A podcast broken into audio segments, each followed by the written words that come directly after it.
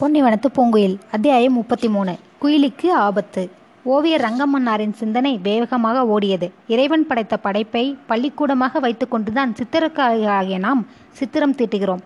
பச்சைக்கிளி தங்க அரளி தாமரை இலை தாமரைப்பூ பொன்வண்டு மயில் கழுத்து விண் நிலம் செவ்வானம் ஆகியவற்றை பார்த்துத்தான் வண்ணங்களை கலக்கிறோம். ஆயினும் இறைவன் படைப்பை காட்டிலும் மனிதனின் படைப்பை மனிதர்கள் அதிகமாக பாராட்டுகிறார்கள். இதற்கென்ன காரணம்? நாம் ஒரே இனம் என்ற உணர்ச்சி தானே நாம் எழுதிய சித்திரத்தில் நம்மை அறியாமல் சிறு தவறுகளை செய்கிறோம். அதை கூட அவர்கள் நம்மீது வைத்த நம்பிக்கையால் ஆலோசித்து அதற்கும் ஒரு அரிய பொருளை கண்டுபிடித்து ஆஹா உங்கள் எழுத்து அற்புதம் என்று அன்பு கனிய பாராட்டுகிறார்கள். இந்த உலகமே அன்பில்தான் வேரூன்றி நிற்கிறது. இத்தனை கலைப்படைப்புகளிலும் அன்புதான் அடித்தளமாக இருக்கிறது.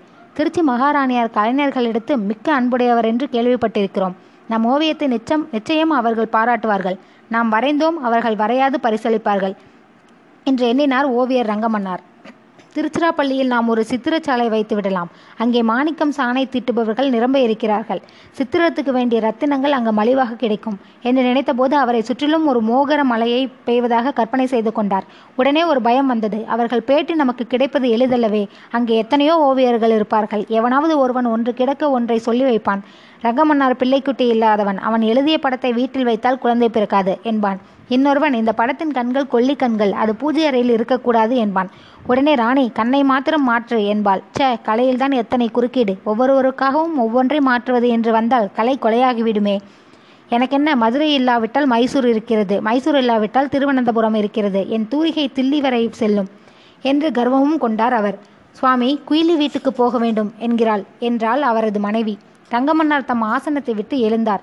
அவள் பெயரை கேட்டதும் அவர் கண்களில் நன்றி கனிந்தது. கொண்டு வா அந்த தாம்பலத்தை என்றார் அவர். ஒரு வெள்ளித்தாம்பலத்தில் திருச்சேரியில் நெய்த ஜரிகை வேலைப்பாடுகள் அமைந்த பட்டுப்புடவையை வைத்து அதன் மேல் இரண்டு ஜோடி தங்க காப்பு தங்க கொலுசு அழகிய வங்கி ஆக ஆகியவற்றை வைத்து குயிலுக்கு சன்மானமாக அளித்தார். சித்திரம் எழுதுவதற்காக அவள் கட்டு கட்டி கொண்டிருந்த சேலை முதலிய அணிகளை அவளுக்கே அளித்தார். குயிலி உன் கையில் பணத்தை கொடுத்தால் உன் வீட்டில் உள்ள மாமனும் மற்றவர்களும் அதை பறித்து கொண்டு விடுவார்கள். என்பதற்காகவே சன்மானத்தை ஆபரணங்களாக அளிக்கிறேன் என்றார் அவர். ஏழை குயிலியாக பரட்டை தலையோடு சித்திரக்காரர் வீட்டுக்கு இழுத்து செல்லப்பட்ட குயிலி இப்போது பட்டுப்புடவைக்காரியாக பொன்னணிகளோடு பையன்கள் புடைசூழ வெளியே வந்தாள். உடைதான் மாறியது அவள் உள்ளம் மாறவில்லை. இனி இறைந்து பேசுங்கடா என்றாள் சின்னத்தம்பியிடம். பையன்கள் சிரித்தார்கள். ஆம் அந்த வீட்டில் அடக்கித்தான் வச்சிருந்தாங்க. குயிலி அந்த அம்மா புருஷன் கிட்ட பேசுகிறாங்க அவர் நம்மக்கிட்ட ரகசியமாக பேசுகிறாரு சத்தம் கேட்டால் சித்திரம் கெட்டு போகுமாம் என்றான் சின்னத்தம்பி. அவள் நடக்க ஆரம்பித்தாள். மனம் ஓட ஆரம்பித்தது. தெருவில் போவர் வருவாரெல்லாம் தன்னை வேப்பாக பார்ப்பதா போல் அவளுக்கு தோன்றியது. தன் பச்சை பச்சை புடவையையும் பட்டு மேலாக்கும் தங்க வளையலும் அவளுக்கு உறுத்தின. இத்தனை ஏழைகளுக்கு நடுவில் இடுப்பு துணிக்கும் வக்கற்ற மக்களுக்கிடையில் தான் மட்டும் தழுக்கு நடை நடப்பதாக எண்ணினாள். இது என்னடி புது யோகம்? ஏன் இந்த உடைமோகம்? எனக்கு மட்டும்தானே இது உபயோகம். என் அழகு அதிகமாகி விட்டதா? இல்லை என் தலைதான் கனத்து விட்டதா? திரும்பினால் கழுத்து சங்கிலி உறுத்துகிறதே. கையிலே வளையல் மின்னுகிறது. கழுத்திலே கம்மல் ஜொலிக்கிறது. நம் கண்ணையே அழகு மறைக்கிறது. கர்வத்தால் தலை கணக்கிறது பாதையில் நடப்பவர்கள் எல்லாம் நம்மை பார்த்து தவறு விழுகிறார்கள். பக்கத்தில் வரும் பையன்கள் தலை குனிகிறார்கள். பேச மறுக்கிறார்கள். கூசி கூசி நடக்கிறார்கள். நமக்குத்தான் இதில் என்ன மிச்சம்? முன்போல் ஓடியாட முடியுமா? இஷ்டம் போல் துள்ளி நடக்க இயலுமா? சரி அழகாகவே இருக்கட்டும். இருந்தாலும் என் அழகை பார்க்க யார் இருக்கிறார்கள்? இந்த அழகோடு இர இளவரசருக்கு முன் நிற்கப் போகிறானா? நின்றாலும் ஏறெடுத்து பார்ப்பாரா?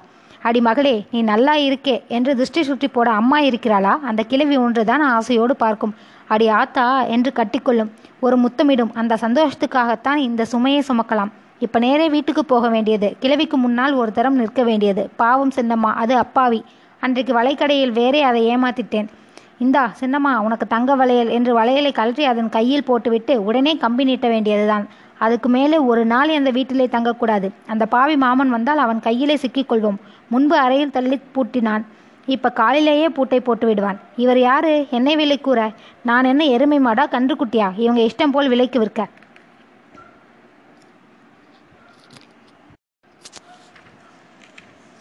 பெண் பிள்ளை அழகை பேசுறது அவளை பற்றி பாடுறது ஆம்பளை ஆசையை கிளப்புறது அதில் துட்டு சேர்க்கிறது என்று சில பேர் வழிகள் இருக்கிறார்கள். மாமனாம் மாமன் இவன் கண்ணில் நான் ஏன் அகப்படுறேன்? ஆனால் அவனே வீட்டில் இருந்தால் அவளுக்கு உடம்பு நடுங்கியது. ஆனால் அப்போதும் குறும்பாக ஒரு சிந்தனை வரவே கழுக்கென்று சிரித்தாள். இந்த வளையலும் பட்டுப்புடவையும் பார்த்தவுடன் அந்த மாமன் என்ன நினைக்கும் என்ன கேட்கும்?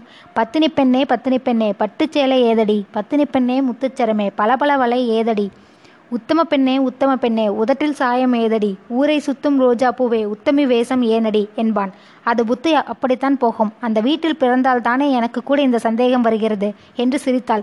என்ன குயிலி தானே சிரிக்கிற? என்றான் சின்னத்தம்பி. இப்போ அது நம்ம கிட்ட எல்லாம் பேசாதுடா என்றான் முந்திரி கொட்டை. அந்த பையன்கள் கூட அவளிடம் கொஞ்சம் விலகித்தான் நடந்து கொண்டார்கள். சமூகத்தில் ஏற்றத்தாழ்வு என்பது நண்பர்களிடையே கூட படுத்தும் என்பதை குயிலி இதற்கு முன் உணர்ந்ததில்லை. ஏழையாகவே இருந்து விட்டாள் இந்த திடீர் பணம் வேண்டாம். திசை மாறி போகவும் வேண்டாம் என்று அவளுக்கு தோன்றியது. அடே சின்னத்தம்பி நம்ம பட்டாளமெல்லாம் என் கூடவே வாங்க. எங்க வீட்டுக்கு போய் கிழவியை ஒரு பார்வை பார்த்துட்டு உடனே கிளம்பிடலாம். அங்கே என் மாமன் இருந்தாலும் இருக்கும். ஏதாவது முரண்டினா உடனே புரட்டி எடுத்துடுங்க என்றாள். இந்த ஒரு வார்த்தையில் தான் அவள் கூட்டத்துக்கு எத்தனை சந்தோஷம். குயிலி நம் குயிலிதான். என்ற குதூகலத்தில் பிச்சை விடமாட்டோம் அவனை என்று கூச்சலிட்டார்கள். நீ பயப்படாதே குயிலி என்று ஆறுதல் கூறினர் எல்லோரும். குயிலி சிரித்தார். இவ்வாறு தாங்க முடியாத சந்தோஷத்தில் அவர்கள் நடந்து செல்கையில் முன்னும் பின்னும் திரை போட்ட ஒரு குதிரை வண்டி வெகு வேகமாக அவர்கள் அருகில் வந்து நின்றது. அதிலிருந்து ஒரு ஆள் கீழே குதித்தான். அம்மா குயிலிங்கிறது நீங்க தானே உங்கள் பாட்டி சின்ன மேளம் பொன்னம்மா சாக கிடக்குது. உங்களை கையோடு கூட்டி வர சொன்னாங்க. சித்திரக்காரர் வீட்டிலே போய் தேடினோம். இப்போதான் நீங்கள் போகிறீர்கள் என்றார்கள். உடனே வைத்தியரையும் கூட்டிக்கிட்டு உங்களை தேடி வந்தோம். இத்தனை நேரம் என்ன ஆச்சோ தெரியலை. ஏறுங்க வண்டியில என்று படப்படப்பாக கவலையுடன் கூறினான். குயிலியின் கண்கள் குளமாகிவிட்டன. கண்ணீரை கொட்டினாள். பாட்டி என்று அலறினாள். பையன்களை பார்த்தாள். ஏறிக்கொள் குயிலி நீ போ. நாங்கள் வண்டி கூடவே ஓடி வர்றோம் என்றான் சின்னத்தம்பி. குயிலியில் வண்டியில் ஏறினாள். குதிரை சிட்டாக பறந்தது. ஆனால் குயிலி வீட்டு பாதையில் போகாமல் கும்பகோணம் சாலையில் திரும்பியது. கூடவே ஓடி வந்த பையன்கள் திகைத்து போய் நின்றார்கள். வண்டியில் இருந்த குயிலி ஐயோ என்றாள். அவள் தலையில் பலமாக அடி விழுந்தது. திரை மூடப்பட்டது. அவள் மூக்கில் ஏதோ நெடி அடித்தது. குயிலி மூர்ச்சியானாள். மலையில் நனைந்த குயிலி போல் குயில் போல் அவள் வண்டிக்குள் கிடந்தாள். வண்டி போகும் வேகத்தில் காற்றில் மறுபடியும் மனம் துளைத்தது. இனி ஏதாவது பேசி மறுபடியும் ஒரு அடி வாங்கினால் உள்ள ஸ்மரணையும் போய்விடும். அதனால் சும்மா கிடப்போம் என்று கிடந்தாள். உடல் கிடந்தாலும் உள்ளம் கிடக்குமா? இந்த பாவிகள் நம்மை எங்கே கொண்டு போகிறார்கள்? இவர்கள் யாராக இருக்கக்கூடும்? என்று சித்தி சிந்தித்தது அவள் மனம். இவன் நமது மாமனின் ஆளாக இருப்பானோ? பஞ்சவர்ணத்திடம் கொண்டு போகிறானோ? அப்படி இருந்தால் தஞ்சையை விட்டு ஏன் வெளியே கொண்டு போகிறான்? ஒருவேளை சுவாமிமலையில் தாலி கட்ட கொண்டு போகிறானோ? இருக்காது. நம் மாமனுக்கு இவ்வளவு யோசனை தோன்றாது. அவன் கல்லுக்கடையில் தாலி கட்டினாலும் கட்டுவான். கந்தன் கோயில் வரை அவன் மூளை போகாது. தவிர அவனுடைய ஆளாக இருந்தால் வண்டியில் கொள்ளு நாற்றமும் புல்லுக்கட்டாகவும் இருக்கும். கல்லும் புலாலும் அல்லவா கலந்து வீசும்? இது அவர்கள் வண்டி அல்ல. ஒரு சமயம் அரண்மனை சிப்பாயாக இருக்குமோ? அவள் மனம் கதிகலங்கியது. அரண்மனைக்கு கொண்டு போகவில்லை. வண்டியிலே பேசவும் இல்லை. சிப்பாயாக இருந்தால் செய்வானே அதிகாரம். உருட்டுவான் மிரட்டுவான். உட்காரு சரியாய் கையை கட்டு என்று உத்தரவிடுவான். வீதியிலேயே ஏய் ஓரத்திலே நட என்பவன் வண்டிக்குள்ளே உட்கார விடுவானாம் இது சிப்பாயும் அல்ல வேறு யார்? யாராவது திருடனாக இருப்பானோ? திருடன் இந்த நாட்டில் குரு- குதிரை வண்டியில் வரமாட்டானே? தீவட்டிகளோடு அல்லவா வருவான்? தவிர திருட்டு பயம் நம்ம ராசாங்கத்திலே கிடையாதே. குடிமகளிடம் சொத்தை சேரவிட்டால் திருடன் தொந்தரவு செய்வான் என்பதற்காகவே அத்தனையும் வரி போட்டு அதிகாரிகள் வாங்கி விடுவாங்களே. திருடனாக இருந்தால் இந்த நேரம் கைவலையை கழற்றி இருப்பானே. இவன் திருடன் இல்லை. பின்ன ஏன் தூக்கிட்டு போறான்? யாரோ ஆணாக பிறந்தவர் பொன்னை கடத்தி கொண்டு போகிறாரோ? அடி சிங்கம் நேன். அவன் யாரிடா அப்படி துணிஞ்சவன்? நகமும் பல்லும் அழகுக்காகவா இருக்கு? நறுக்கி எரிஞ்சிட மாட்டேன். இந்த பயல்களுக்கு புத்தி சொல்லணும்னு எனக்கு நெடுநாட்கள் ஆசை. பொட்டைக்குட்டியை கண்டால் பின்னாலேயே வர்றது. தெந்தினம் பாடுறது சீட்டு அடிக்கிறது அக்கா தங்கச்சிகளோட பிறக்காத பயிலுவ. இழுத்து செவில்ல சிதற ஒன்று கொடுத்துட்டா தெரியும். அப்புறம் நெருங்க மாட்டான். கரண்டி பிடிக்கிற கை கன்னத்திலே கொடுத்தா எப்படி இருக்கும்? எங்கே கொண்டு போறாங்க பார்ப்போம். என்று ஒரே உறுதியுடன் பெண் புலி புதரில் பதுங்குவது போல் புல்லில் படுத்து கிடந்தாள் குயிலி. வண்டி மணலில் மோ போகிறது. சக்கரத்திலிருந்து சலசலவென்று சத்தம் கேட்டது. இது வடவாறு என்று நிச்சயம் செய்து கொண்டாள் குயிலி. சிறிது சென்றவுடன் குதிரை கனைக்கிறது அடப்பாவி ஏன் இப்படி அடிக்கிறான்? குதிரை தண்ணீரில் போகிறது. வண்டி மிதக்கிறது. இது வெண்ணாராக இருக்குமோ? இங்கே ஏது நான்கைந்து ஆறுகள்? குழுகுழுவென்று காற்றடிக்கிறதே. கரும்பு மணக்குதே. கண்டாங்கோரையிலே சம்பாத்தான் மணக்கும். இது கண்டியூர் பாதை தான். தூரத்தில் வயலுக்கு நடுவே நாதசுரம் கேட்குது. இஞ்சி வெட்டியிருக்காங்களோ? மூக்கில் மணக்குதே. நெஞ்சிலே உரைக்குதே. அதோ ரஸ்தாளி பழம் வாடை வருது. வாழைக்குலையிலே அணில் விளையாடி இருக்கிறது. திருவையாத்து பாதை தான் இது என்று அவள் இரு கண்களையும் மூடிக்கிடந்தாலும் இதயத்தால் பாதையை அறிந்தாள். கோயில் மணிகள் நின்றுவிட்டன அடுப்பு புகை நாற்றம் வரவில்லை. நாய்கள் ஊளையிடுகின்றன. நரியும் கத்துகிறது. தவளைகளின் குரல் ததிங்கினத்தம் வைக்கிறது. அர்த்தம் அர்த்தசாமம் ஆகிவிட்டது போல் இருக்கிறது. ஊர் அடங்கிவிட்டது. முதல் கோழி கூவவில்லை. ஆதலால் இது நடுநிசி. ஐயோ எங்கு கொண்டு போகிறார்கள்? நமது கூட்டம் நம்மளை தொடர்ந்து வருமா? பாவம் இந்த குதிரையின் ஓட்டத்தை அவர்களால் எப்படி பிடிக்க முடியும்? நான் அகப்பட்டது போதாதா? அவர்கள் வேறு அகப்படு பட்டுக்கிட்டா பாவம். அந்த பையன்களை கொன்று விடுவார்களே. என்னை கொல்ல மாட்டார்கள். என்னிடம் ஏதோ எதிர்பார்க்கிறார்கள். அந்த பையன்களால் யாருக்கு என்ன லாபம்? இது என்ன சோதனை? இந்த பட்டுப்புடவையும் பல பல நகையும் இல்லாவிட்டால் நம்மை அவன் தூக்குவானா? நேற்று வரையில் தெருவிலே நின்றேன். சாலையில் ஓரத்தில் படுத்து கிடந்தேன். என்னை பேய் கூட குயிலில் நடுங்கினாள் சமாதி கோயில் நினைவு வந்தது. அந்த ஆளின் ஏவலாக இருக்குமோ? வண்டி பள்ளத்தில் இறங்கி தக் தக் என்று நின்றது. குயிலியின் உடம்பில் குளிர்ந்த காற்று வீசியது. குளிரில் வெடவெட என்று நடுங்கினாள் திடீரென்று இவ்வளவு குளிர் ஏது? என்று அவள் எண்ணும் போதோ சோ என்று ஓசை முழங்கிக் கொண்டே காவிரி ஓடுகிற ஓடுகிறாள் என்று அறிந்தாள். வண்டி ஓடத்தின் மீது ஏறியது. இரண்டு படகுகளுக்கு நடுவே மூங்கில்களை பரப்பிய அழகான தெப்பம் ஒன்றில் மீது குதிரை பயந்து நடப்பது தெரிந்தது. பாவிகள் முதலிலேயே எல்லாவற்றுக்கும் ஏற்பாடு செய்திருக்கிறார்கள். வலுவான இடத்தில்தான் சிக்கிக் கொண்டிருக்கிறோம் என்ற அச்சரம் வந்தது. திருவையாற்றில் காவிரி கரையில் ஒரு மாபெரும் மாளிகை கருகில் ஓடம் நின்றது. அந்த கட்டடத்தில் காவிரி நீர் வரை நூறு படிக்கட்டுகள் அழகாக கட்டப்பட்டிருந்தன. ஏய் எழுந்திரு என்றான் ஒருவன். குயிலி மயங்கியவள் போல் கிடந்தாள். உடனே இரு பணிப்பெண்கள் குயிலியை கையால் தாங்கி மாடிக்கு அழைத்து கொண்டு போனார்கள். அவள் தலை தொங்கியது உடல் துவண்டது. அவளை மாடியில் ஒரு படுக்கையில் கிடத்தினார்கள். பஞ்சு மெத்தையில் போட்டவுடன் அவளுக்கு உற்சாக சிரிப்பு வந்தது. ஆயினும் விழிக்காமல் கிடந்தாள் அவள். வண்டி வந்து கொண்டிருக்கையில் குயிலி தன் தலையில் முடிந்த பூவை ஒவ்வொன்றாக பீத்து குதிரை வண்டியின் உட்புற சட்டத்தின் இடைவெளியின் வழியே கீழே போட்டுக்கொண்டே வந்தாள். அது கீழே விழும் நமது பையன்கள் நம்மை தேடி கண்டுபிடித்து விடுவார்கள். அடையாளத்தை வைத்தே வண்டியை தொடர்ந்து வந்து விடுவார்கள் என்று அவள் எண்ணினாள்.